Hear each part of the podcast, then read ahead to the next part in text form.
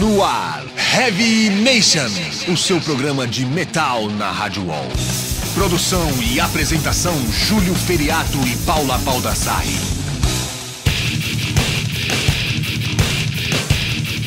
Fala, Headbangers! Começa agora mais um Heavy Nation. Esse é o 32º? 32º programa, minha querida Paula. É, o Júlio é a minha memória, o meu HD, porque a pessoa que é sequelada é assim mesmo, né? Então estamos aqui hoje, eu e meu grande camarada Júlio Feriato, e hoje a gente tem um convidado especialíssimo que está aí batendo fotos, todo feliz. É o André Curcio do Threat. E aí, André, beleza? E aí, beleza, e vocês? Tudo certinho, cara. Então daqui a pouquinho a gente vai bater um papo aí com o André, vai rolar show, né, do Threat, com o Machine Head e o Sepultura. Ah, já acabei de confirmar que eu vou. Eu também vou, não sei. Aí você é obrigado. Eu vou ter que ir. Eu vou no Bad Religion um dia antes, como sou uma pessoa idosa, uma pessoa de idade, você só aguenta os dois, mas... Vai obrigado, mas é uma obrigação boa dessa vez, né? Super, né? Mas vamos começar o programa então com uma galera muito bacana, cara. Eu tô muito feliz de mandar bala aqui nesse som, porque eu conheço o trabalho dessa banda desde que eu era Pucutuca, lá em Santo André, porque eu falo que Santo André... Era o quê? Pucutuca. Pucutuca. É tipo pequenininha, assim, criança, catarrenta, ramelenta. É gíria só de Santo André, é isso? É, isso aí é coisa de meio miguxo, isso aí, né? Isso é pucutuquinho e coisa que você fala com um cachorro, sabe? Assim, é tipo isso aí. Enfim, eu sou muito fã do trabalho dessa banda, respeito pra caralho o André, aquele abraço aí, André. E a gente começa o programa muito bem hoje com Nitrominds, lá do AVC, hein? O AVC vai dominar o mundo. Looking for a Hero, faixa que faz parte do novo trabalho da banda, que tem o título homônimo recém-lançado aí. Então ouve aí.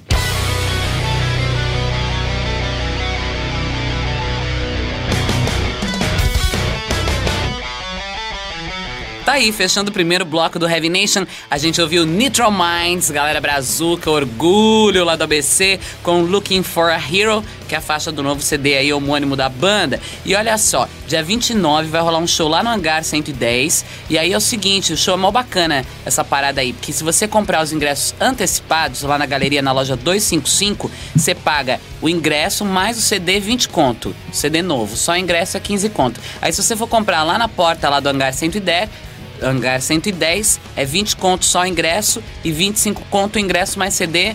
Do caralho, né? É muito bom ver o CD junto, a galera não tem do que reclamar. É, e a banda é boa pra caralho, vale a pena aí, todo mundo tem que dar uma super força. E o André Curcio é o camarada também do André do Nitrominds, né? É isso aí, eu toco com o André no Música Diablo.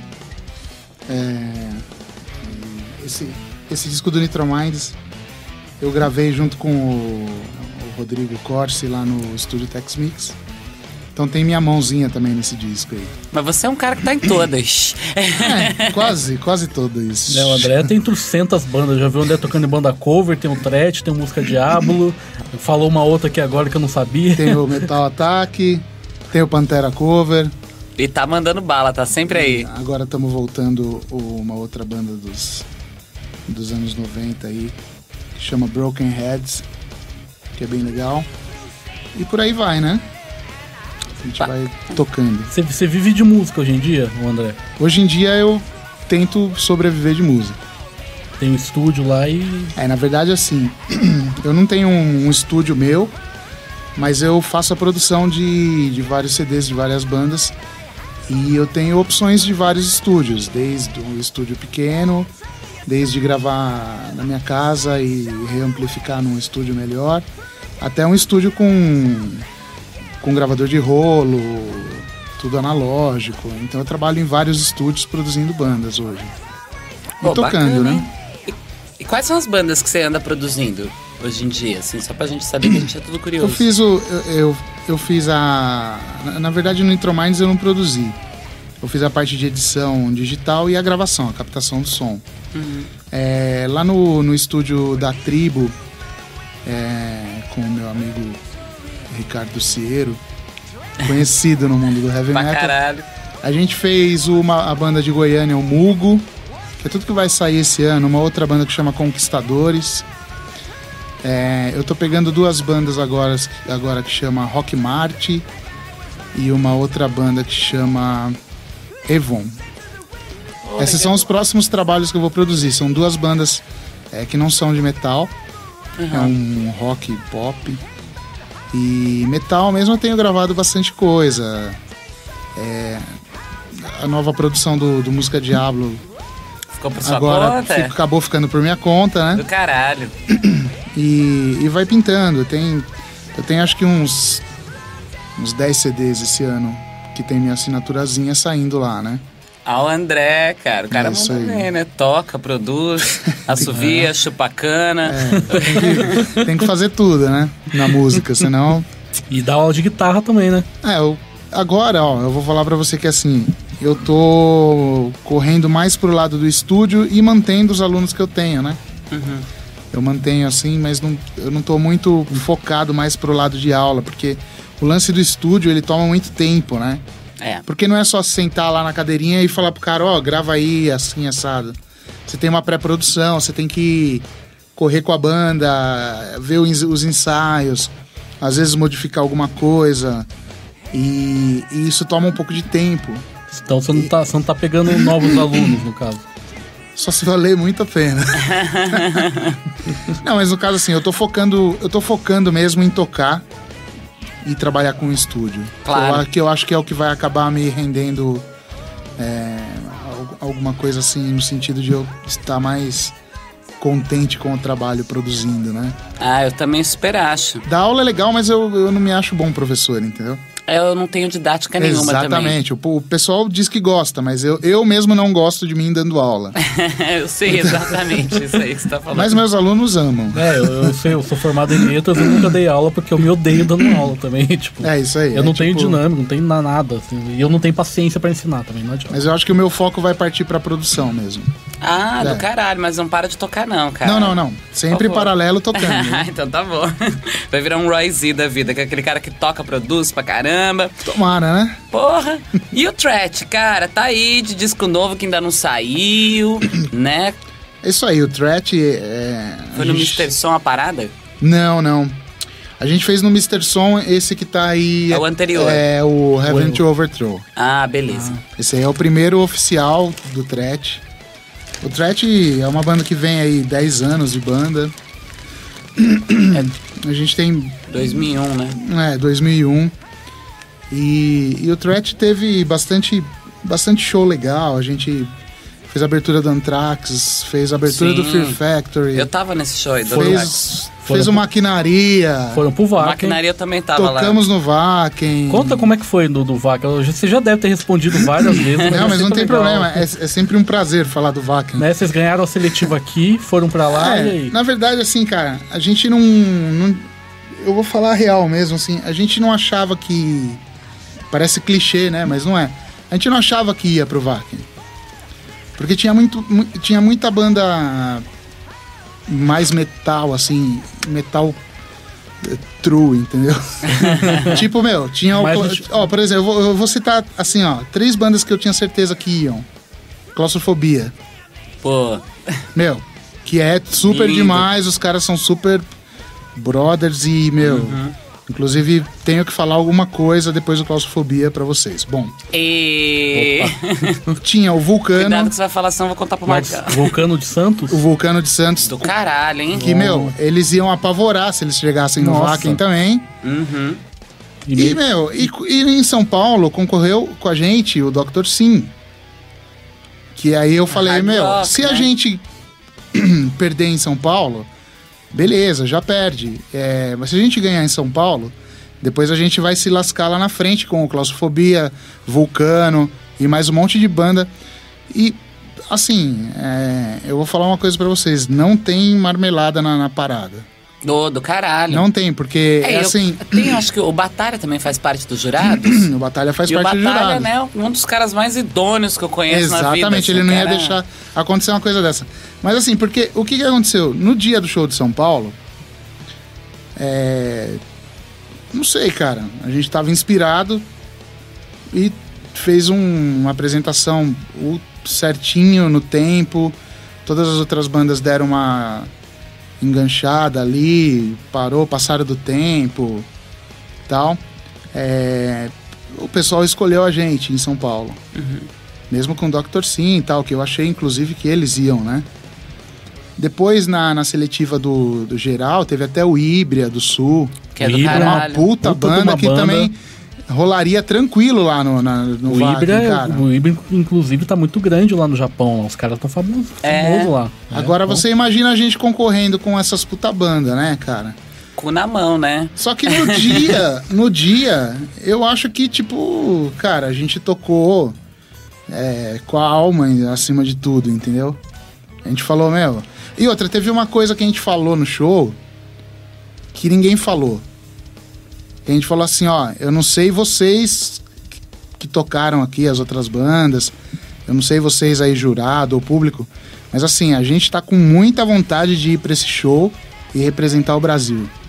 Do caralho. Entendeu? Então, eu acho que faz um pouco a diferença também, né? Porque assim, teve muita banda boa que subiu lá e fez lá os 5 minutinhos, 20 minutinhos, desceu do palco, não falou nada, cara. Não falou com o público, não... Entendeu? E o que eles precisam de uma banda lá fora é que tenha comunicação com o público, que fale, que faça um show. Não basta o talento, tem que ter carisma também, exatamente, né? Exatamente. A gente... Eu não sei, acho que no dia tava com a estrela boa e o pessoal gostou, entendeu? Mas e lá na Alemanha, no Wacken, como cara, é que você sentiu? Lá na Alemanha é uma coisa de louco, porque assim, é o país do metal, cara. É o país do metal. Você tá, Você tá no mercadinho, né? Lá tá tocando Scorpions, o Journeyland, tá tocando, banda de lá, tipo, você vai no lobby do hotel, tá tocando metal. Cidade do metal, cara, assim. E o show no Wacken, imagina você, a expectativa de você falar assim, cara, primeiro show que eu vou fazer fora do Brasil e representando o Brasil, né? Uhum. Mas na hora, assim, você tampa o olho e vai, né? Mas foi bem legal, cara. Foi bem legal. O som do Threat é bem diferente. Assim, tem muita gente que rotula, fala que é new metal, tem outros que falam que é, sei lá, o pessoal rotula, gosta de rotular. Eu vi no Metal Archives lá, é groove metal. Groove metal. Pra mim é metal, tipo, ponto metal. Final. Pra mim é rock, sei lá, entendeu? Então, tipo assim, o pessoal rotula e tal, mas, cara, na verdade, tudo provém lá do Elvis, né? Então, 1950, não tem essa de... Little Richard, né? Veio tudo de lá, o cara furou o alto-falante do ampli, viu que fazia distorção, aí acabou. Virou isso aí, entendeu? Começou essa coisa linda. Falando em rock and roll, em metal, vamos embora ouvir um som do Threat. A gente ouve o som do disco novo, Revolution. É isso aí. E dá um tapa no volume aí, meu amigo, que é uma sapatada na sua orelha. Tá aí, fechando o segundo bloco do Heavy Nation, a gente ouviu Cemetery, da Suécia, com Caress the Damned, do álbum Last Confessions, de 97. Antes, a gente ouviu Grave Worm, da Itália, com Only Dead in Your Wake, do novo álbum da banda, intitulado Fragments of Death, que vai ter o lançamento oficial no dia no dia 21 de outubro. É que a pessoa tá acordando muito cedo, tô acordando 3 horas da manhã, aí eu não consigo falar, fico retardada. E abrindo o bloco, a gente ouviu Threat do Brasil com Revolution, do disco novo que ainda não saiu, né, André? Exatamente. O disco novo do Threat ainda não saiu, tá mixando. E essa daí nem é a Master Pan. Não. Isso daí é uma pré-mix e uma masterização de digital, né? Uhum. A gente vai masterizar de verdade tudo. Isso aí é só uma versãozinha MP3 aí pra gente ter uma ideia de como que vai ser o CD, entendeu? Mas esse CD tá bem legal, a gente fez meio picado ele, né? A gente gravou uma parte num estúdio, outra parte no outro estúdio. O irmão do Edu, Alexandre Garcia, tá produzindo o CD juntamente com a banda. Ô André, você que é produtor, cara, também, esse lance de gravar picado, você acha que sai melhor o resultado final, assim? Cara... Porque eu já vi gente, falando o contrário. Diz que não, uns falam que não sai, outros dizem que sim. Que, na sua opinião, como é que... Cara, depende. O meu sonho é gravar uma banda onde todo mundo toca ao mesmo tempo e eu consiga captar tudo numa sessão só. Mas aí tem... Puta, mas né? Aí, cara, tem que ter... Sonho acho que de quase todo mundo, né? A banda tem que estar muito entrosada, cara. E a gente tem poucos estúdios aqui. Assim, tem estúdios que tem, que te dá a condição de fazer isso, mas eles cobram uma fortuna, entendeu? Por exemplo, você tem que ter 3 salas diferentes, 3 salas separadas para você montar. Por exemplo, você que vai gravar 2 guitarras, você tem que colocar amplificadores em 2 salas separadas, microfonar, baixo em uma outra sala para um não invadir o microfone do outro, entendeu? E todo mundo tocando com fone, por exemplo, na sala do batera. Então você já sai fazendo uma mixagem, levanta uma mixagem básica, onde todos se ouvem e todos conseguem tocar junto, entendeu? Só que para isso, cara, por exemplo, você tem que estar tocando a música 200% sem emenda, sem nada. Então assim, hoje com o recurso de edição, o pessoal esqueceu de que você tem que tocar bem para gravar, entendeu? Vê lá no disco do Black Sabbath, lá, se tem edição, não tem nada. Os caras sentavam o pau, cara. Não tinha metrônomo, não tinha nada, mas os caras tinham metrônomo na cabeça, entendeu? Então você vê lá os discos do Led Zeppelin, que você ouve a molinha do bumbo do John Bonham lá pegando no microfone. Essas gravações, cara, são coisas que dificilmente vão acontecer hoje. Porque a galera não se preocupa em tocar mais, porque você tem o recurso tecnológico, entendeu? A tecnologia deixou a galera preguiçosa, entendeu? E tem casos que nem a banda inteira mais vai gravar, né? Tipo, não precisa, entendeu? Você vai lá, grava o batera, edita tudo. Tem 2 guitarristas, vai só um e grava tudo, né? É, isso daí, cara, geralmente, eu vou até te falar que a gente faz assim também. É comum isso. Né? Porque, por exemplo... Lógico, porque é mó grana de estúdio, às vezes trampo, o cara não tem horário diferente e tal. Mas a principal ideia disso não é nem muito isso daí. Que nem eu e o Veco no Threat, geralmente é o Veco que grava. Ah, tá. Porque a gente tem uma pegada um pouco diferente. E se você for tocar, for gravar junto, vai dar uma diferença. Vai ficar dando uma balançadinha, entre aquela ponte que fica balançando, entendeu? Entendi. Então ele grava já na pegada da mão dele e vai do começo ao fim, grava tudo. Depois eu vou, gravo os detalhinhos, gravo os solos, gravo outras coisas. Ou que nem no Heaven to Overthrow, eu gravei umas músicas sozinho e ele gravou algumas só ele, entendeu? Entendi. No EP, por exemplo, no EP que a gente tem um cover do Suicidal, eu gravei todas as bases e as linhas de guitarra limpa. E ele gravou o solo. Então, tipo, uma coisa legal no Threat é que não tem... Não tem ego, eu sou o guitarrista solo e você é o guitarrista base. Isso é do caralho. Então, não tem isso. Tipo, nesse CD novo agora, logo a galera vai ouvir, tem milhões de solo do Veco, alguns solos meus, tem solos de convidados, entendeu? Tipo, tem... Quem que são os convidados? Já pode cantar? Já, lógico. A gente até soltou notícia já. Mesmo não tendo a ver com o estilo, o Kiko Loureiro fez um solo. Pô, gravou um solo. Ele é um puta guitarrista, independente de estilo, de qualquer coisa. Aliás, super respeito por ele, assim, né? Ele gravou um solo. O Eros do Corzos, que produziu o nosso primeiro CD, gravou um solo. O Hugo Mariucci, do caralho, também gravou solo no CD. O Amilcar do Torture Squad teve participação. A puta batera também. O Soldado, né, gente, também. Ele gravou... Soldado, que era do Corzos. Que era do Corzos também, que agora é da banda Coração de Herói. E, então, assim, teve muita participação, né? Do CD. E não foi um lance... O legal é que essas participações... Eu vou contar como que surgiram, né? O que a gente queria fazer... O Threat eram 4 pessoas, adicionamos um vocalista. Uhum. O Guilherme. Então o que a gente fez? A gente falou assim, cara, vamos ter que mudar um pouco o som da banda. Então vamos chamar, por exemplo, a gente tava pensando em chamar pessoas que tocassem outro estilo que não tem a ver com o Threat, pra fazer uma participação, isso. Tipo o Kiko. Uhum. Então mostramos sem a ideia de falar assim, cara, você não quer gravar um solo pra gente? Mostrou o som pra ele. Falei, e aí, vê aí, o que você acha? Entendeu? Ele não precisa... Não, ele é extremamente... Se ele for lá, é um lixo e acabou. E ele falou assim, pô, cara, tá super legal o som de vocês, mesmo não tendo nada a ver com o Angra, entendeu? E aí a gente falou assim, bom, legal, esse é um cara que ele pode gravar com a gente alguma coisa, porque ele curtiu o som. Ele não vai fazer com obrigação de ir lá, pô, vou ter que ir lá gravar, blá, blá, blá. É, isso é uma bosta. Então teve umas coisas assim, né? a gente meio que bolou um esqueminha assim pro cara falar assim, pô, eu gostei mesmo, cara. Quero pôr meu solo aí, entendeu? É isso. Todas as participações foram nesse sentido aí. Isso é lindo, né? Bem legal, bem legal. Isso é uma coisa bacana, porque às vezes as pessoas, elas acham que o Kiko é um cara chato, né? Mas não é, ele é um cara honesto, né? Pra caralho, de cara, chegar e falar, ele é um cara super honesto e ele trabalha sério, entendeu? É.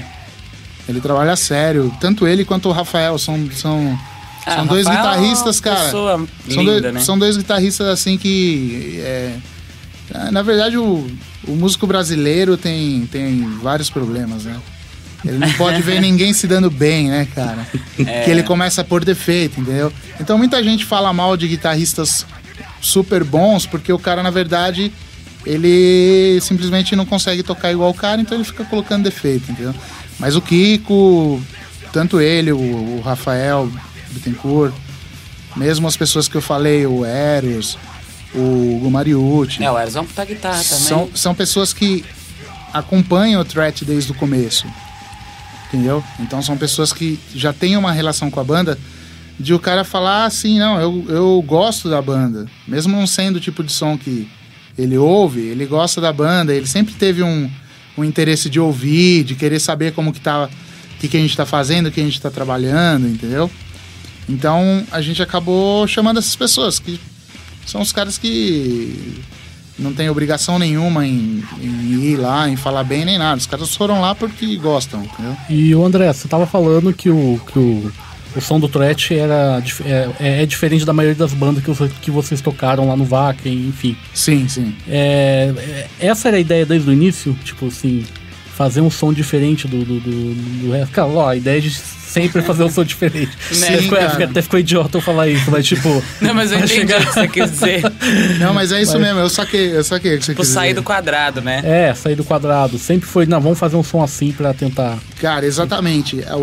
O Threat veio de... O Threat, na verdade, ele nasceu do falecimento de duas bandas, né? O Proposital Noise, de lá, 1900 e pouco, blá, blá, blá. E depois eu era de uma outra banda que chamava Full Range, agreguei na banda e assim, eram duas bandas na época que já fugiam do tradicional, entendeu? Uhum. E o que a gente fez? A gente montou um time que não tinha um parâmetro tipo, a gente tem que tocar igual o Creator, a gente tem que tocar igual... Ou sei lá, entendeu? A gente tem que tipo ser assim, truzão, tem que não sei o quê. Então, aí a gente falou assim, cara, vamos fazer um som do jeito que a gente curte. Tanto que assim, as influências do Threat variam desde do hard rock até o metal extremo. Todo mundo gosta de tudo, todo mundo ouve tudo. Ouço muita coisa fora de metal, que se eu falar aqui, os caras vão me matar. Não, cara, eu sempre falo aqui pra galera, porque eu sempre costumo dizer o seguinte, que o radicalismo é a base da ignorância, cara. Eu concordo com você. E eu já falei aqui nesse programa, que inclusive o Dave Lombardo, batera do Slayer, ele é fã de James Brown, cara. E ele fala que James Brown é Deus, e é mesmo, cara. É mesmo. Porque é isso aí. Você não dá pra você ficar só fechado naquela coisa de, você não sei o que lá. Tem que tenta dar uma ouvida, que ela fala tudo bem, né? Sem... Eu mesmo, eu escuto cada coisa que eu não falo aqui. O Júlio escuta cada coisa mesmo. Eu não falo aqui pra não... E quando você trabalha com música... Eu também escuto umas coisas escrotas. Então. E quando você trabalha com produção ou com música, você produzir outros estilos, você tem que buscar, não tem jeito. Tem que ter a mente aberta, né? Você tem que buscar, você vai produzir uma banda de pop... Você tem que pesquisar timbres, pesquisar o que as bandas estão tocando hoje, entendeu? Mas assim, você fica meio mordido quando fala que o Threat é new metal ou não? Ou você não liga pra isso? Não, cara, eu não ligo. Tanto porque eu não acho o Threat new metal. Eu não sei o estilo do Threat, não é... Cara, é indefinido. Pra mim é rock. Né? Sei lá, um rock pauleira, né? Rock pauleira. É um rock pauleira. É metal, né? É metal. Cara, é metal, né, cara? Eu não sei o estilo... Metal do bom, inclusive. Cara, o rótulo do Threat eu não sei, cara. Sinceramente. Não precisa, né? É. Eu acho que o som fala por si só, né? Cara, é um negócio pesado, porque a afinação te ajuda nisso. A gente toca em si, que é a mesma afinação do Machine Head, é a mesma afinação do Seven Dust, de um monte de banda aí, que talvez por serem anos 90 pra frente, 2000 pra frente, o pessoal rotule como new metal, talvez não pelo... Eu acho que quem rotula, eu não sei. É um pessoal que não tem muita informação sobre música, não é? Eu vou te falar uma coisa, ó. Nos anos 80, 90, sei lá, quando todo mundo andava com calça de pernilongo, cara, eu andava de bermuda e com a camisa do Slayer, os caras me chamavam de metal bermudeiro. Então, os caras tinham essa coisa. Já, cara, isso aí já vem desde 80, cara. Eu tô nesse meio aí desde 1980. Então... Entendeu? Então, nunca vai mudar, cara. Nunca vai mudar. Agora, uma coisa interessante que eu vou falar rapidinho. Na Alemanha, cara, o que rola é um respeito impressionante por qualquer estilo de banda, cara. Sim. Se você tá assistindo o Nightwish e depois vai vir o Gorgoroth... Ninguém joga nada no Nightwish. Não, e tipo assim, ó... Quem quer assistir o Nightwish vai lá pra frente, o pessoal fica pra trás e ninguém fica gritando o nome da outra banda enquanto a outra banda não acabou de tocar. Pois. Entendeu? Aí depois acabou, o pessoal que tava assistindo sai, vai tomar uma e o povo vai lá pra frente ver a outra banda. Aí toca o ópera, não sei o quê. Quem não quer ver não vai, não fica... Então, cara, lá o respeito é absurdo, por isso que dá certo. É uma mentalidade... E é o que tem que rolar aqui também, né? Teria que rolar aqui, né? É uma mentalidade que o público daqui tinha que aprender, né? Eu acho que eu super levanto essa bandeira, porque eu acho que assim, cara, tanto show de banda que eu já fui em festival de banda, às vezes eu não tô afim de ver a banda. Pra que diabos eu vou ficar xingando a banda, gente? Exatamente. Sai de lá, vai tomar uma cerveja, bater um papo com os camaradas, seus amigos estão ali, conversa com eles, ou pelo menos para e assiste o show da banda pra ver se é isso mesmo. De repente você fala, você tem um preconceito com determinada banda, fala, não gosto disso aí, pá. Mas de repente você vê que nem, eu não sou muito fã, eu me caguetando aqui, eu não gosto dessas bandas que tem esses vocal lírico com as minas cantando, tipo peru, assim, tipo... Eu não curto, tá ligado? Mas assim, eu respeito o trabalho das garotas e tal. E aí, porra, cara, eu tive a oportunidade de ver o After Forever 2 vezes ao vivo. Meu, vai se fuder, cara. Eu me apaixonei pela Flor no palco. A mina é fudida, ela tem uma puta atitude, vai lá, bangueia mesmo, a banda puta coesa ali, todo mundo tocando. Não é o meu estilo de música, eu não vou sair daqui comprar um CD dos caras, mas porra, fiquei de boca aberta assim, ó, falei, ó, tiro o meu chapéu. Então, eu acho que tem que ter essa coisa, né, de você respeitar todo mundo, né? É. Exatamente. O problema aqui é que o desrespeito começa das bandas. É, né, cara? Eu vou te falar uma coisa. Depois que eu comecei a tocar com o André, eu comecei a acompanhar um pouco mais. Eu já acompanhava antes, mas eu comecei a acompanhar mais o movimento hardcore. Uhum. Entendeu? Então, assim, por que dá certo o movimento hardcore? Porque as bandas são unidas, cara. Pra caralho. E por que o metal só se afunda? Porque as bandas não se ajudam. As bandas, ao invés de elas se juntarem, não, elas competem. Que é então, ridículo, se tem uma banda que ela pode queimar o seu filme pra você não tocar naquele show, eles vão queimar teu filme, cara. Não importa com quem for, eles vão queimar teu filme pra você não tocar e eles tocarem. Puta, é mancada pra caralho. E, cara, é o metal no Brasil, eu não tenho medo de falar, porque eu tô nisso daí desde 80. Lógico. Sempre foi assim, cara. Sempre, por isso que não vai pra frente. E por isso que o hardcore, cada vez mais, um monte de banda surgindo, caindo, até na mídia, que é muito bom, cara. E tem eguinho também com essa coisa do metal, né? Aquela coisinha de nego chega assim, ai, porque hoje eu tomo conta da lista de tal lugar. Aí é tipo, gente, sabe, por favor, né? Vamos crescer, né? Vamos crescer, que a vida não é desse jeito. E é uma coisa muito do caralho também, que a gente tava até trocando uma ideia lá com o André, lá na frente do Blackmore, falando dessa parada aí do hardcore, cara. Porque o André do Nitrominds é um cara que, por exemplo, ele vai e faz um show na gringa e ele traz a banda da gringa pra cá, pro festival aqui, e super vira, assim, tipo, meu, de Sailors, Bitume, uma parte de banda de hardcore do caralho. Beleza, aí, puta, rola um show dos caras lá, os caras catam o André, leva o Nitrominds pra lá, rola uma parada... Então é uma irmandade, cara, que precisava rolar pra caralho no metal aqui, cara. E outro defeito de muita banda de heavy metal, eu falo isso com conhecimento de causa, que eu já tô nessa há mais de 20 anos, é tipo, a banda lança tipo um CDzinho meia boca, se é bem falado, os caras já estão lá com o nariz empinado. Acontece muito isso. É muito. O ser humano, né, cara? Muito. Ó, mas o metal é incrível, parece que é pior, assim. Eu vou falar uma coisa pra vocês. Isso é no Brasil, cara. Né, então? Ó, a gente fez a turnê do Música Diablo na Europa. Em vários lugares que a gente tocou, tinha a galera do hardcore no show do Música Diablo. Que é o thrash metal old school. Lindo. E tinha, talvez, o pessoal que já... tinha conhecido o André e tinha conhecido o Nitrominds, mas a galera do hardcore em peso nos shows nos shows do Música Diablo, cara. Então, isso se chama respeito, cara. No último, acho que o penúltimo show que a gente fez na Alemanha foi num festival onde tocou... teve vários estilos de bandas. Teve uma banda de ska antes do Música Diablo que era thrash. Porra. E depois tocou uma banda lá com um puta som muito louco, com um trompete, tocando uns hinos de clube de futebol de lá. E assim, cara, metaleiro com punk, com louco, com os caras de cabelo verde. Todo mundo curtindo a mesma coisa, cara. Porque o cara vai lá e curte a festa.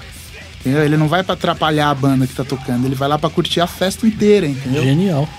Bem diferente a coisa, cara. Então, vai na festa pra pegar as menininhas, entendeu? Pra dar uns catos, pra tomar uma, pra ficar de boa, pra se divertir. E ver todas as bandas, ver todas as bandas. Só xingar ninguém, tá ligado? Vai lá e respeita. Por isso que a gente fez questão aqui, que eu fiquei muito contente hoje de abrir o programa com o Nitrominds, que é uma banda de hardcore que eu respeito pra caralho. É isso aí. Então, vamos pra mais um bloco de música. Esse bloco de música só nacionais, né? Só nacionais e todas com alguém comum, além de serem nacionais também. Enfim, tirando, né, a banda que depois eu falo, mas vamos começar aqui com Project 46, ou Project 46, do Brasil. O Projeto 46, mas o nome da banda é Project 46, no Rastro do Medo. Dá um tapa no volume aí, que é Brasil na fita. Heavy Nation.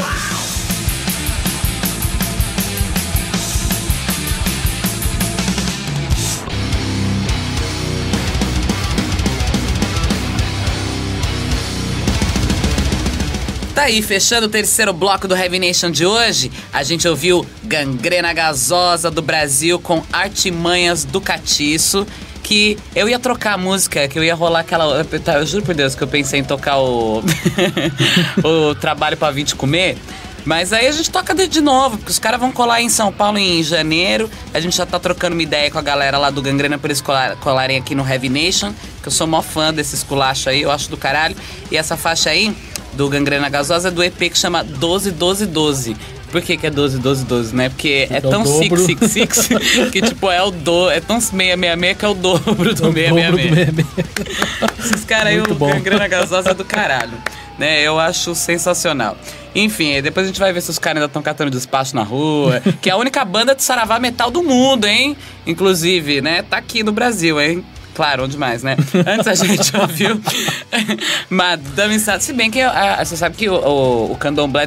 Na verdade, umbanda, macumba, essas paradas, né? É tudo da África, tá? Mas não é sério, né? É assim, é tipo zoeira, esculacho, pá. Né? Pra galera saber que os caras sabem lá vestido de Exu, de pombagira, pá, não sei o que. Mas eles não seguem isso, né? Não sei, se seguir, cada um faz o que quer, né, meu? Mas é que é engraçado pra caralho, né? Acha, né? Deixa achar, foda-se, né? Tem tanta gente que faz pior, né, meu? Que gosta... Mas, enfim, religião, futebol, é aquela coisa que a gente não vai discutir, nem política, enfim. Política a gente discute sem as políticas de vida, assim, não é bom de vez em quando. Né? Antes, a gente ouviu Madame Satã do Brasil com Respira. Madame Satã foi formada em 2003 em Belém do Pará, que é a terra do Calypso. Imagina, lá da terra do Calypso vai ser esse puta som aí, mano. Então, você sabe que é engraçado? Quando eu tava pensando, eu falei, cara, o Calypso é a maior banda independente desse país, cara. Olha que absurdo. É verdade. Independente mesmo. Enriqueceram sozinhos, sem apoio de gravadora, né? Eles mesmos. Tá vendo? A galera do metal xinga a galera do axé, mas eles vão no show comprar lá o CD dos caras, né? Lota show. Os metal ficam, né? Tipo, elitizando a parada, né? Eu sou elite, curto metal, sou fã. Mas enfim.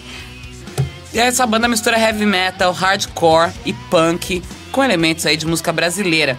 Essa música é do primeiro single do novo CD, chamado Peixe Homem, que foi lançado agora em 2011 e está sendo bastante aclamado aí pelo público e pela crítica especializada, né, Julião? É, inclusive o videoclipe dessa música é uma puta de uma produção, o cara lá de fora, não lembro o nome dele, mas parece que é o mesmo produtor do Smashing Pumpkins, porra, todo aquele povo lá, os caras investiram muito e o resultado foi esse aí, bom pra caramba.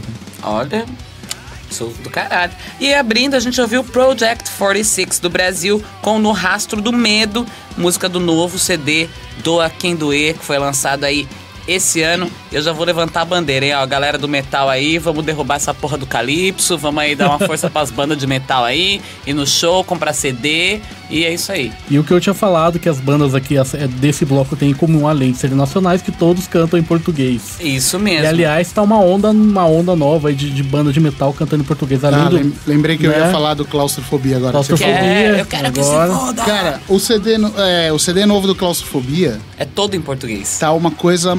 Meu, eu vou falar pra vocês que tá pra ser o melhor CD que vai sair esse ano. Porra! Porque e quando que vai sair? Eu ouvi a gravação, eu tava trabalhando no estúdio lá onde eles gravaram, enquanto eles estavam gravando, e eu acompanhei tudo, gravação, mixagem. Cara, tem acho que mais um mês pra sair aí, 20 dias. Eles lançaram um teaser, né? É o que eu tô falando, ó, vai ser, eu tô apostando que vai ser o melhor CD de metal, cara. O Claustrofobia é uma banda que sempre me surpreendeu, porque eu me lembro que eu era, tipo, criança, assim, e eu vi os caras tocando, os caras da pirralhinho, cara. Eu falava, olha esses moleque, que desgraçado, filha da puta. O cara já com aquele vocal poderoso já, né? Aquela coisa que estremece a parede, assim. O Marcão, acho que ele tem a minha idade, pô. Ele tem 30 anos. Quantos anos ele tem? É a minha idade. Olha lá. E o Project 46 é uma banda também dos amigos, né? E é assim, esse CD deles me surpreendeu muito, cara. Tá bom pra caramba. Muito, porque eu vi a banda começar. Pô, que legal. Entendeu? Eu vi a banda começar, o Jean tinha o Pantera Cover, eu tinha o Pantera Cover do outro lado. A gente vira e mexe, tava marcando show um pro outro. Muitas vezes ele fez a guitarra pra mim quando eu tinha show com outras bandas. Eu muitas vezes toquei na banda dele, de cover. E assim, eu vi eles começarem essa banda. Então, quando ele me mandou o CD, ele falou, André, dá uma ouvida, isso daí é o produto final nosso. Eu me surpreendi, cara. Mas é, meu. Me surpreendi porque eu vi eles começando com 16, 17 anos. Pô, é do caralho isso, né? Então, assim, eu tenho que falar, assim, ó, algumas coisas, o Project 46, o Claustrofobia, bandas que estão cantando em português e que fica legal, entendeu? Fica legal. Ah, por que o Threat não canta em português? Porque o nosso som não fica legal. Fica legal, acho que por ser mais metal extremo, né? Acho que combina mais. Tem outra dinâmica. Inclusive, entendeu? No YouTube já fizeram aqueles vídeos de, tipo assim, as melhores bandas de metal extremo cantadas em português, sabe? E tem muita banda. E umas bandas boas, assim. É. Muita coisa legal. Mas tinha muita coisa dos anos 80 que a galera cantava tudo em português também. Ó, eu toquei numa banda em 80 que chamava Megatério. Nossa, você tocou no Megatério? Eu lembro dessa banda. O Megatério no começo era em português, cara. Ah, caramba. Uma das primeiras demos do Megatério chamava Espaços Vazios. Puta. E aí depois, com a onda de todo mundo cantar em inglês, virou Void Space. Então, assim, por aí vai. Eu lembro de muita banda dos anos 80 que tocava com a gente em festivais e tal, que era de metal e cantava em português, cara. Megatério era uma banda, foi uma das primeiras bandas que eu toquei que era em português. Depois que o pessoal começou a mudar, entendeu? Eu lembro que na época, né, eu era criança ainda, mas o meu irmão já escutava essas bandas, ele tirava mó sarro. Tipo, ai, não combina português, tio Robertinho do Recife, lembra? É verdade, tinha mó galera que tirava mó onda, né? É porque era uma coisa nova e o povo não tava acostumado. O pessoal tava acostumado com bandas que cantam em inglês, né? E de repente chega a cantar em português, fica estranho mesmo, na primeira ouvida. Depois você vai se acostumando, pô, não é tão ruim assim. Mas de primeira ouvida é estranho mesmo você ouvir. Puta, eu sempre achava legal, porque como eu não entendia porra nenhuma em inglês, cara, eu falava, pô, agora eu vou entender a letra. Não, porque a letra do Robertinho do Recife bate o pé, bate a mão, a cabeça e o coração. Na época o pessoal tirava... chamava Metalmania. Metalmania. Né? O pessoal, putz, bate o pé, bate a mão, que coisa ridícula. É Luiz Caldas, cara, também, Luiz, né? Luiz Caldas, pô, o cara, nos anos 80, ele ia no show no programa do Silvio Santos com a camisa do Creator, cara, né? Do caralho. E agora o cara tá com uma banda aí, meio Alice Cooper, o show dele que ele faz e tal. É legal, canta em português, o cara. Né? Agora todo mundo ouve o Rammstein. Rammstein, que é em alemão. Que é em alemão e ninguém fala nada. Né? E todo mundo ouve. É tipo isso, né? Aí a pessoa tá, nossa, do caralho, né? Eu falei, você fala alemão, cuzão? Tipo, né? E antes ainda já tinha as bandas de black metal da Escandinávia lá, tudo cantando na língua. Cantava na língua... norueguesa, finlandês, você não entende porra nenhuma. É. Porque às vezes nem tradução tem muita coisa. É, então. E aí você fica naquela... Então vamos valorizar o português aí também, né? Eu também acho, cara, que a gente tem que valorizar o que é nosso aqui, que tem banda boa pra caralho aqui. E é só a galera, né? Porque é foda, às vezes você faz um evento e a galera fala, ah, não vou, porque eu vou juntar dinheiro pra pagar 500 pau lá pra ver o Roger Waters. Tá ligado? E André, vamos falar um pouco do Música Diablo, já que você tá aqui. Ah, legal. O Derek saiu da banda mesmo, como é que tá isso? Isso, cara, o que que aconteceu, né? A gente fez o Derek, pra quem não sabe, é o vocalista do Sepultura, que também cantou no Música Diablo. O Música Diablo começou como um projeto, né? Começou como um projeto, não como uma banda, assim. E com cada membro tendo a sua banda oficial e fazendo o Música Diablo como um projeto. E... Inclusive até tem uma entrevista lá no blog que a Fernanda Lida fez com o pessoal. Isso, ele tem o vídeo lá, ficou bem bacana. Tem um pedaço do ensaio, não tem? Hiper mega acessado, inclusive. Exatamente. Mais acessado de lá. Exatamente. E o que aconteceu é o seguinte, é uma coisa que a gente tinha ideia já que ia acontecer, uma hora ou outra, era assim, o Sepultura, na verdade, é uma banda muito grande, cara, ainda lá fora, entendeu? E... Eles assinaram com a Nuclear Blast agora. A gente tava no meio da composição do segundo disco do Música Diablo.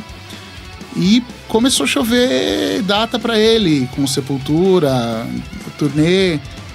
E a gente não conseguia uma brecha mais pra ele apresentar as partes de vocais. E mesmo continuar compondo do jeito que a gente fez o primeiro CD, entendeu? Além disso, vários festivais entrando em contato pra gente tocar de novo. Uma outra turnê europeia marcada esse ano, com mais datas. Tudo coisas que a gente não conseguia confirmar, porque a gente não batia a agenda mais dele, entendeu? Dependia da agenda dele com o Sepultura. Dependia, né? Da agenda dele. Então num consenso geral, sentamos para conversar. A gente tem um manager na Europa que toca as coisas do Música Diablo de lá, e a gente faz a nossa parte aqui. E a gente, num consenso, conversamos com o Derek, pedimos para ele uma projeção, talvez pro ano que vem, do que ele poderia fazer, porque a gente praticamente estava com o freio de mão puxado e com um monte de coisa estourando, cara. Proposta de show chegando toda semana, proposta de show, festival grande, turnê de novo na Europa, maior ainda. Música Diablo ia tocar no Wacken ano passado, não sei o rolo, mas por causa do Sepultura ter ido, talvez a gravadora não eu não sei direito, talvez, não, tem que cantar em uma banda só, eles são maiores, e o Sepultura tocou, a gente não tocou. Então, assim, num consenso geral, e o Derek não tinha em mente uma projeção para o Música Diablo pro ano que vem agora. Ou seja, a gente ia ficar mais um ano parado, cara, com o segundo disco na mão pronto, praticamente pronto, um puta disco mais porrada, mais legal, e a gente não ia conseguir trabalhar nem em 2012 com a banda. Então, assim, triste, mas verdadeiro, né? Ele teve que sair. Sad but true. Porque a gente, no final das contas, Música Diablo virou uma banda, entendeu? Era um projeto e virou uma banda. Tem turnê, tem manager, tem disco vendendo, tem... Você acha que o fato dele ser vocalista do Sepultura também, na época, deu uma projeção maior ao Música Diablo? Sim, com certeza, cara. Ele tem e outra, além de Sepultura, ele tem um nome bem grande. Entendeu? Porque ele faz muita coisa paralelo ao Sepultura, ele tem muito envolvimento com merchan. Até porque imagino que muita gente conheceu Música Diablo como a banda do Derek. Eu já fui o contrário, eu conheci por causa do Nitrominds. Exatamente. Eu comecei a apresentar, já escutou Música Diablo, a banda do vocalista do Sepultura. Porque assim, no Música Diablo, o vocal do Derek era muito diferente do que do Sepultura, cara. É. Nem melhor, nem pior, mas diferente. Uhum. Entendeu? Então assim, ele ficava meio em casa cantando com a gente, assim, meio tranquilão, entendeu? E o Derek é de boa, né? O cara super tranquilo, super tranquilo. Trabalhar com ele assim foi uma experiência muito legal, cara. Isso. Muito legal. Eu lembro assim, a sutileza dele é tanta que eu lembro, a gente tava em turnê e eu com meu inglês tupiniquim, né? Tipo, eu perguntei pra ele assim, eu falei, Derek, meu inglês é muito tosco. Ele falou assim, ó, você falar inglês como eu falar português. Ou seja, se você me entende em português, eu te entendo em inglês, entendeu? Então assim, ele é esse cara, ele é o cara que chega em qualquer lugar, ele pede por favor, sabe? É uma criança grande, né? Então assim, foi um puta super prazer trabalhar com ele, cara. A gente fez muita coisa boa. Festivais gigantes. Meu, tocamos em, acho que, pô, cara, todo o estado do Brasil a gente tocou. Meu, fizemos uma puta turnê bacana, mas, assim, chega uma hora que todo mundo precisa trabalhar, ele precisa trabalhar lá, a gente não pode atrapalhar o trabalho dele lá. Que é a prioridade dele, né? E a gente precisa trabalhar também aqui, desde que a banda virou banda, então... Né? E assim, talvez sua próxima pergunta seja quem será o novo vocalista? Eu tava aqui esperando a brecha. Eu tava esperando a brecha aqui. Cara, na verdade, assim, a gente desenvolveu contato com algumas bandas na Europa. A gente acabou tendo amizade com o pessoal do Sodom, com o pessoal do Napalm Death, com algumas bandas que acabaram fazendo amizade, talvez até por conhecer o Derek já, com o pessoal do Free Factory. Então assim, tem bastante gente dando uma ajuda pra gente pra arrumar um vocalista na altura do Derek lá fora. Agora corre um outro caminho, a gente achar alguém aqui também. Claro, nada impede. Então o que acontece? A gente tá fazendo testes com o pessoal que queira se candidatar a vocalista do Música Diablo, um teste muito simples, cara. As músicas novas, a gente manda pro cara, fala, grava a tua letra e o teu vocal. Do caralho! E as músicas antigas, manda pro cara também. Fala, ó, vê aí, faz o seu vocal do seu jeito em cima das músicas do disco aí, ó. O que você quiser gravar, você grava e manda pra gente. E se toda banda fizesse isso, cara, porque às vezes sai o vocal da banda e nego quer que o nego canta igual o vocal. Exatamente, não. Outro disco, outra vida, outro vocal e aí vai. Claro. Não dá pra se prender, ficar preso. Você já tem uma ideia já de quem vai ser ou não? Não, cara. A gente fez teste com o pessoal da Holanda, uma galera da Califórnia, teve bastante gente que foi indicado pelo pessoal da Europa, Alemanha e tal. E teve um pessoal do Brasil também. Mas daí como é que vai ser se um cara de fora for escolhido? Daí vai vir pra cá? Como é que é? Cara, aí a gente vai... Hoje em dia você trabalha fácil, né? A gente manda as tracks pro cara aqui do que a gente gravou. Ele grava lá. CD pronto, na loja, marca turnê, vai pra lá, ensaia e sai em tour, cara. Não tem muito segredo. Porque geralmente esses caras, eles já têm esse pique, eles trabalham assim. Se você pega um cara americano, por exemplo, ele trabalha desse jeito. Entendeu? Não corre o risco de você chegar lá e o cara ser ruim, ele não vai ser ruim. De boa. Ele vai ser um puto, porque ele pôs a cara dele ali pra tentar substituir o Derek, cara. Não é substituir qualquer um, entendeu? Então, o cara vai ser um cara indicado, por exemplo, se é um cara indicado... A gente tem muito contato com o Chuck Billy, que é do Testament. Uhum. Se é um cara indicado pelo Chuck Billy, ele não vai querer se queimar, cara. Nunca. Entendeu? Nunca. Então é mais ou menos a gente tá trabalhando nesse esquema, entendeu? Tentando encontrar o cara certo. A gente não vai pegar o primeiro teste que foi legal e colocar na banda. Porque é uma banda que já tem uma projeção e a gente não pode fazer um disco ruim, entendeu? E o que dá pra esperar desse trabalho novo aí, musicalmente? Cara, o primeiro disco, quem compôs foi o André e o Edu e o Brigas. Nesse segundo, eu entrei na banda... Na verdade, eu entrei na banda quando já tava... Todas as músicas estavam prontas. Nesse CD novo, eu compus a maioria das coisas com o André. Sentadinho lá no estúdio, com as duas guitarras na mão e tocando. Depois juntava com o batera, com o Edu, juntava o baixo, fazia, compunha a música inteira, entendeu? Então tá uma mistura das coisas que eu ouço com a pegada punk, hardcore, com os blast do Edu. Então tem coisa... Tem muita influência de todo lado aí, mas assim, tá mais pesado do que o primeiro. Mais pesado, talvez tem coisas mais rápidas, assim, voltadas mesmo, trash old school, assim, coisa... A Fernanda vai amar. Exatamente. Fernanda vai amar. E agora também, para o pessoal que tá curioso para saber o que o André ouve... Só escutar esse bloco de agora, né? Justamente. A gente vai começar muito bem com uma das bandas de Dino Casares, porque ele é igual o André, assim. É o cara que tá em todas. Das bandas. Então, eu não vou nem falar, vou deixar o André anunciar.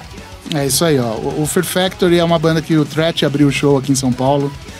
E foi demais. A galera é super gente boa, não tem ninguém mascarado, os caras vêm conversar com você no bar. E assim, é uma banda que eu sempre gostei desde moleque. Esse som é uma das minhas preferidas. Chama Resurrection. Dá um tapa no volume aí, meu amigo. Tá, e voltamos com o último bloco do Heavy Nation de hoje, que é o bloco escolhido inteiramente pelo nosso querido André Curcio. E a gente fechou hoje... Com a vingança. Aonde? Com a minha vingança, o pessoal do UOL que tirou sarro de mim quando eu escolhi essa música como rock da minha vida. Def Leppard, Fooling. E aí, André, você também é maior fã do Fooling, né, ou não? Cara, na verdade eu sou um fã dessas bandas dos anos 80 de hard rock, que era o hard rock sem bichice, né? André é dos meus. Puta, eu curtia também. Era o hard rock legal, tá ligado? Tipo, não era o hard rock com laque. Tipo, o Def Leppard era uma paulada, cara. Pyromania, High and Dry. Era uma puta paulada Def Leppard, cara. E aí eu cresci ouvindo isso daí, entendeu? Nos anos 80... Cara, o que pintava de... Até arrepia. Def Leppard é foda, cara. Def Leppard é uma banda bem legal, cara. E os caras são um exemplo, né? Os caras são um puto exemplo, porque quando o Batera perdeu o braço lá... Que eram pra ter vindo no primeiro Rock in Rio, exatamente, né? Veio Whitesnake no lugar deles. Entendeu? Então, assim, é uma... Hoje em dia, cara, a banda que tá por grana aí, o cara falava assim, troca...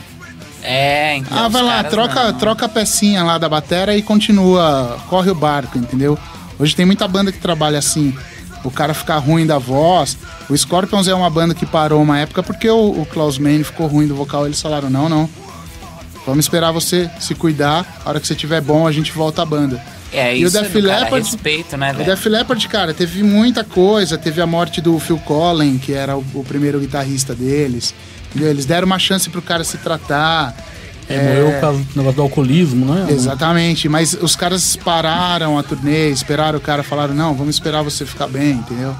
E aí vamos continuar, então... via que rolava um companheirismo ali na banda. Cara, é muito difícil hoje em dia, né, cara? Porque todo mundo vê o lado da grana, todo mundo precisa sobreviver, precisa ganhar grana, né, cara? Mas assim, você tem uma banda, quando você tem uma banda que... Já chega num estágio de ser uma banda grande, você tem condição de falar assim, eu toco com esse cara, a química da banda é boa, não vamos tirar ele porque senão vai mudar a química da banda, entendeu? Então vamos esperar o cara se recuperar. Tem muita banda aí que você vê hoje, que você fala, não é a banda do começo, porque mudou fulano e a banda virou outra coisa. É outra banda. É outra banda. E o Def Leppard é uma puta banda de atitude, cara. Banda de atitude, todo mundo tinha que assistir o filme deles. Eu não vi ainda até hoje, tô louco pra ver, cara. E Fooling, cara. Fooling, o que acontece, né? Tinha um programa que chamava Som Pop. Eu lembro. Cara, mas isso é mais velho que, tipo... Passava muito clipe legal lá. É, eu lembro que todo sábado passava o Eagles, Hotel California, era o que acho que eles só tinham esse vídeo só. Lá. E cara, a primeira vez que eu vi, a primeira música do Def Leppard que eu vi foi por causa do vídeo, e foi Fooling. E eu falei, cara, primeira música do Def Leppard que eu ouvi também. Também, eu falei, cara, esse som é demais, guitarra com chifre, mano. É, tipo, o cara mandando os puta solo com, entendeu? Fora, e anos 80, cara. E esse refrão que gruda na cabeça, não adianta. Não tem como. Fooling gruda. Vacilou, né? A gente toca esse som aí no show do Metal Attack. Eu quero ver, porque eu quero ouvir isso aí, cara. A gente toca. Na próxima vez que eu for ver o Metal Attack, oferece pra mim, cara. Pode deixar. E antes a gente ouviu uma das bandas que eu sempre fui fã também na minha vida, e eu fiquei triste quando minha mãe fazia minhas camisetas do Pantera de pano de chão, cara. Inclusive a banda que praticamente inovou o thrash metal nos anos 90, cara. É a banda que trouxe o metal de volta, né, pra mídia dos anos 90. Plenamente, também. Cara. Vieram algumas bandas que acabaram com a cena do metal, né? Aham. Que não vem ao caso.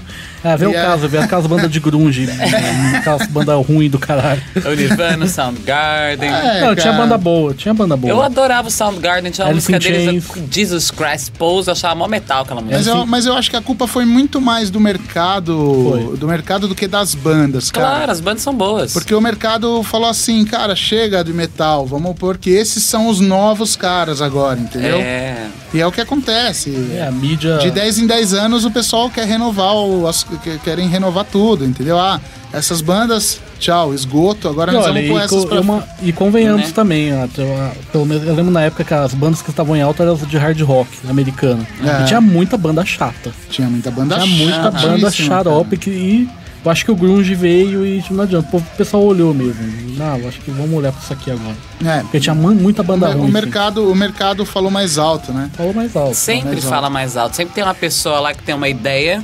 Né? E falar, isso aqui vai bombar, você quer ver? Eu vou pagar aquela rádio, aquele canal de TV, e vou pagar não sei o que lá e pronto. Aí todo mundo vai gostar. É fácil gostar de tudo que toca no rádio, né? É difícil gostar do que você tem que ir lá, cavar. É difícil ser grave digger, que nem eu falo, igual o Júlio Feriato, que vai lá, cava, desenterra uns bagulho e fala, pô, é difícil, não é pra qualquer um, né?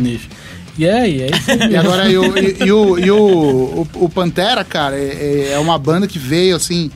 Eles vieram com uma atitude muito fodida, cara. Eles inovaram tudo, em termos de guitarra, de vocal. Cara, eles vieram com uma atitude que, tipo, era completamente contra tudo que tava rolando nos anos 90, cara. Uhum. Entendeu? E vieram assim pra. Cara, foi uma banda que, tipo, eu ouvi, eu falei assim, cara, se eu tivesse uma banda. Eu queria que fosse o Pantera, entendeu? Eu queria ter... Eu falava assim, eu queria ter essa banda, eu queria ser dessa banda. Aí eu montei o Pantera Cover, entendeu? Caralho, eu até hoje não aprendi a tocar nada na minha vida. Mas você sabe uma coisa interessante? Quando eles tocaram em 92, acho que foi em 92... Foi em 92, que minha mãe me deixou ir. Exatamente, eu fui e tal, fiquei lá na frente do palco, na gradinha e tal... Tomando vários pés na cabeça, na cara. Puta, soco. Que era mocha atrás de mocha. E depois, cara, eu fui conhecer a Dimebag. Pô! Então, tipo, cara, é uma coisa que poucas pessoas, que eu saiba, assim, poucas pessoas fizeram isso, entendeu? Uhum. Eu fui no hotel, tinha um amigo meu que trabalhava no hotel, no Transamérica. E me ligou, falou, cara, os caras vão chegar aqui daqui a pouco, se tiver afim de vir aqui. Pô, eu cheguei lá, eles não... Seja abençoado esse seu amigo. Cara, e aí... E esse meu amigo nem curte rock, cara. Então, mas isso que é legal, cara, é a consideração, né? O cara viabilizou uma coisa que hoje em dia não tem ninguém mais vai conseguir, cara. E ele nem sabe se pão, ele nem sabe quem que é o Pantera, esse amigo meu não sabe, ele gosta do pagode, sei lá. Aí eu cheguei lá e ele falou assim, ah, cara, senta no bar, porque os caras me falaram que assim que eles chegarem, eles vão lá no bar, tá? Aí eu tô lá e chega os fanfarrão lá tomando uma, cataram minha câmera, já me puxaram, vamos tirar foto, blá blá blá. Que lindo. E meu, puta clima assim, toma uma breja assim, tipo. Nossa, pera que ficou o couro cheio de água, que falando do Dimebag é foda, né? Dimebag. Você fala, porra, cara. E foi isso, e os caras, meu, assim, tipo, o clima dos caras é tipo, vamos tomar uma breja, não tem. Clima de festa. Tipo. E assim, né? Cara, poucas pessoas podem falar assim, eu conheci o Dimebag. Você pode falar, enche a boca e fala tem aí pra ficar gravando. Tem uma fotinha no meu Facebook lá. Pode procurar andré.curcio lá, tem uma fotinha da Dimebag. Eu vou super lá me marcar na foto. Aquelas Robert que vai se marcar na foto do outro. Eu com o olho brilhandinho, assim, olhando pra ele, assim, nossa, é o cara. É foda isso, né, cara? Foda, e hoje, infelizmente, né, a gente não tem mais o Dimebag por causa daquele filho do demônio que foi lá e deu aquele tiro no cara. Não, retardado mental, né? É, uma pessoa dessa que parte pra violência, a pessoa que é perturbada. Cara, e que era fã do Pantera, dizia ele, porque ele, porque foi o Dimebag que acabou com o Pantera. É por isso que eu falo que o rádio... Vai tomar no cu, mano. Mas morreu, se fudeu, morreu na hora. Mas aqui não adianta, por isso que eu falo que o radicalismo é a base da ignorância. Tá sofrendo lá no umbral. Se você for radical, você vai fazer uma imbecilidade, uma coisa jumentice dessa, sabe assim? Porque você fala, porque eu sou fã do não sei o que, não sei o que lá. Chega num ponto que a pessoa tá tão irracional, por causa do radicalismo, que acaba cometendo sei lá, não sei nem classificar o que é esse jumento. Cara, e o terrível foi que eles estavam tocando num lugar pra 200 pessoas, cara. Então. Podia ser o boteco aqui, ó. É, cara. Que a gente toca no final de semana. Um Black Mord. Meu. Foda, cara. Mas, enfim, né? Fazer o quê, né? Então, rompeu a carreira de um grande músico. Que sirva de exemplo para que as pessoas não façam mais isso, né? Exatamente. Que é aquela coisa, quando você mostra o fascismo, você mostra todas aquelas merda aí que nego faz, é para justamente nego ver a bosta que acontece, o resultado, a consequência e não fazer de novo. Então isso daí que sirva de exemplo pra galera parar de ser radical a chegar ao ponto de ser violento com alguém, né? Que ninguém precisa de violência pra porra nenhuma. Vamos brincar, vamos dançar, curtir o som e é só isso aí, pra isso aí. E antes a gente ouviu o Fear Factor, tô emocionado agora. Falou do Dimebag, a pessoa ficou toda, botou borrando a maquiagem. Resurrection. Já falou no começo. Já falou, mas já falou, é do caralho, né? O Dino é bom pra caralho, né? O cara... O meu álbum favorito do Fear Factor é o primeiro, cara. O primeirão, que é o mais popular. Eu acho melhor. Puta, eu gosto de tudo, cara. The Manufacture também é bom. Gosto do Obsolete. Mas o primeiro eu acho especial, assim. Especial, parece que tá falando de pessoa especial. Aí que tá, mas não é, porque, não, é porque tem álbuns que fazem parte da, tipo assim, da, mas da, olha, da adolescência. Eu sei, é piada, gente. Né? Olha como o Fear Factory chegou como se fosse, entre aspas, uma banda de new metal, né? Oh, mas o primeiro ainda morre. Não, tudo bem. Na época todo mundo ficava meio de pé. Tinha um avanço diferente, mas pra mim... E os caras viraram uma puta banda gigantesca. Fear Factory é gigante até hoje. Por isso. Os caras são bons pra caralho, né? E não é new metal, porra. Caralho. Então, não é. E mesmo que foi new metal, cara. Não. Eu vou confessar que eu tenho raiva quando falo que é new metal. Mas, por exemplo, que banda é new metal? Eu não sei. Que banda que é new metal? System of a Down. System of a Down é new metal. Eu acho a puta banda. O Korn eu já não sou fã, não. Korn. Eu gosto de Korn, gente. Mas é rotulado como new metal? É rotulado como new metal. E o que o Threat tem a ver com o Korn, por exemplo? Então, o que o Threat tem com o Slipknot, por exemplo? O que o Pantera tem a ver com essas porra de banda? É o Fear Factory, né? Fear Factor menos. Tipo... A Machine Head teve uma época que tava meio ali, andando lado a lado. Mas voltaram, né? Se redimiram, então... Se redimiram. Voltaram e estão aí dia 14, né? E o Threat vai abrir pro Machine Head, pro Sepultura. Fala aí, André. É isso aí, a gente vai... Cara, como é que mais um sonho, né? Esse é, praticamente mais um sonho, né? A gente vai fazer a abertura do show do Machine Head com Sepultura aqui em São Paulo. E assim... Semana que vem, né? Dia 14, na Via Funchal. Vai ser um puta show, cara. O Machine tá vindo de uma fase muito gigantesca lá fora, excursionário com Metallica. Meu, os caras estão... É que eu falei, os caras voltaram pro metal mesmo. Os caras voltaram pro metal, cara. Disco novo, porrada, não tem a Lisabel. O negócio dos caras... Sem alisar. Sem alisar. É só na porrada mesmo. E vai ser um puta show, cara. A gente, lógico, vai ser a banda de abertura. E a gente já sabe como vai ser, porque a gente tá cansado de ser banda de abertura já. Mas assim, acho que vai rolar um respeito e tal. Lógico que vai rolar. Porque a banda é boa pra caralho e tem que rolar esse respeito, né? Então, aí se a galera chegar mais cedo, vai conseguir ver o Threat com um vocal novo, músicas novas. E que horas que vai começar lá, André? Cara, eu acho que a partir das 8 vai estar aberto. Eu não tenho certeza, cara. Eu acho que o Threat toca às 9. Eu não tenho certeza, mas eu posso ver mais pra frente. e a gente publica isso daí. Demorou, manda pra gente que a gente divulga.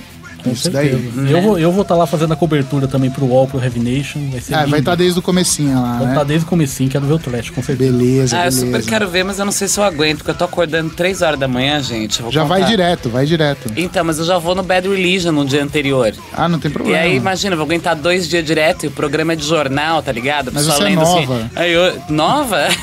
Nova onde? Tenho a tua idade quase, pô. Não, mentira, eu sou um pouquinho mais nova. Pessoa, né? Então, e aí é foda, não sei se eu aguento os 2 dias, mas eu vou, juro por Deus que eu vou tentar, porque eu tô aqui já com a boca aberta, já que hoje assim, ó. É, eu sei como é isso. É isso, fazer o quê, né? Ninguém manda a pessoa nascer pobre, tem mais é que trabalhar mesmo. Mas é isso aí. Então é isso aí, né? Pois é, infelizmente chegamos às considerações finais. E André, é o seguinte, antes de mais nada eu queria agradecer profundamente a sua presença aqui. Obrigado. O microfone é teu toda hora que você quiser. Sim, muito obrigado. Inclusive agora aí, manda o recado que você precisar. Ah, cara, é o seguinte, Heavy Nation aí sempre dando um help, uma super força pro metal nacional. Eu sempre vejo vocês em todos os shows. Cara, vem muita banda legal aqui e é um programa super, assim, tranquilo, e de repente é isso que falta aí na mídia, entendeu? Essa coisa que vocês fazem aí, um programa muito legal.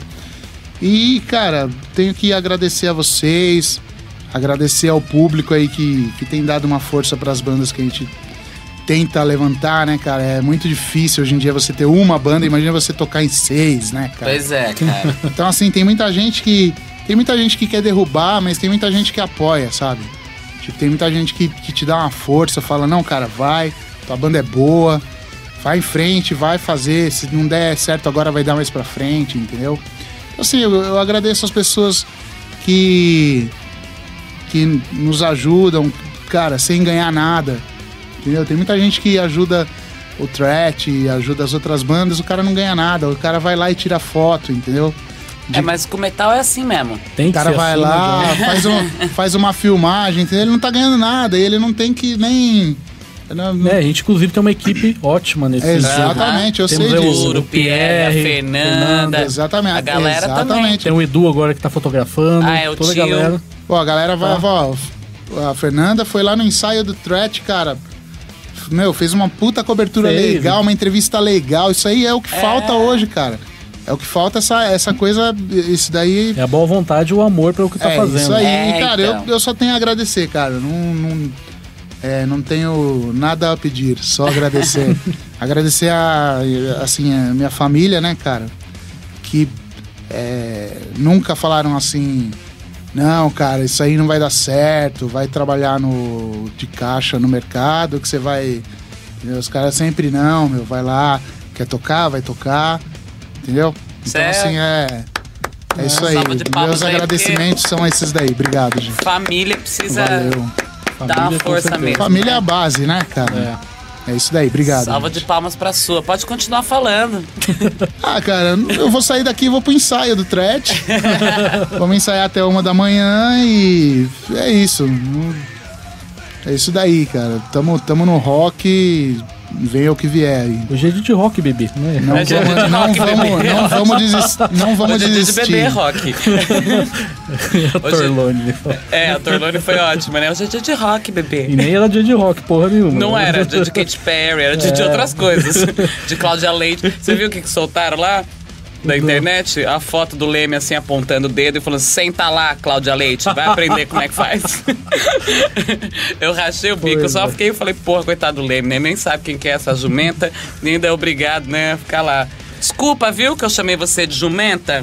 Ai. Ah, meu cu. Então, gente. Galera, valeu aí. Até a próxima, gente. Valeu, André. Valeu, obrigado. Alô, André.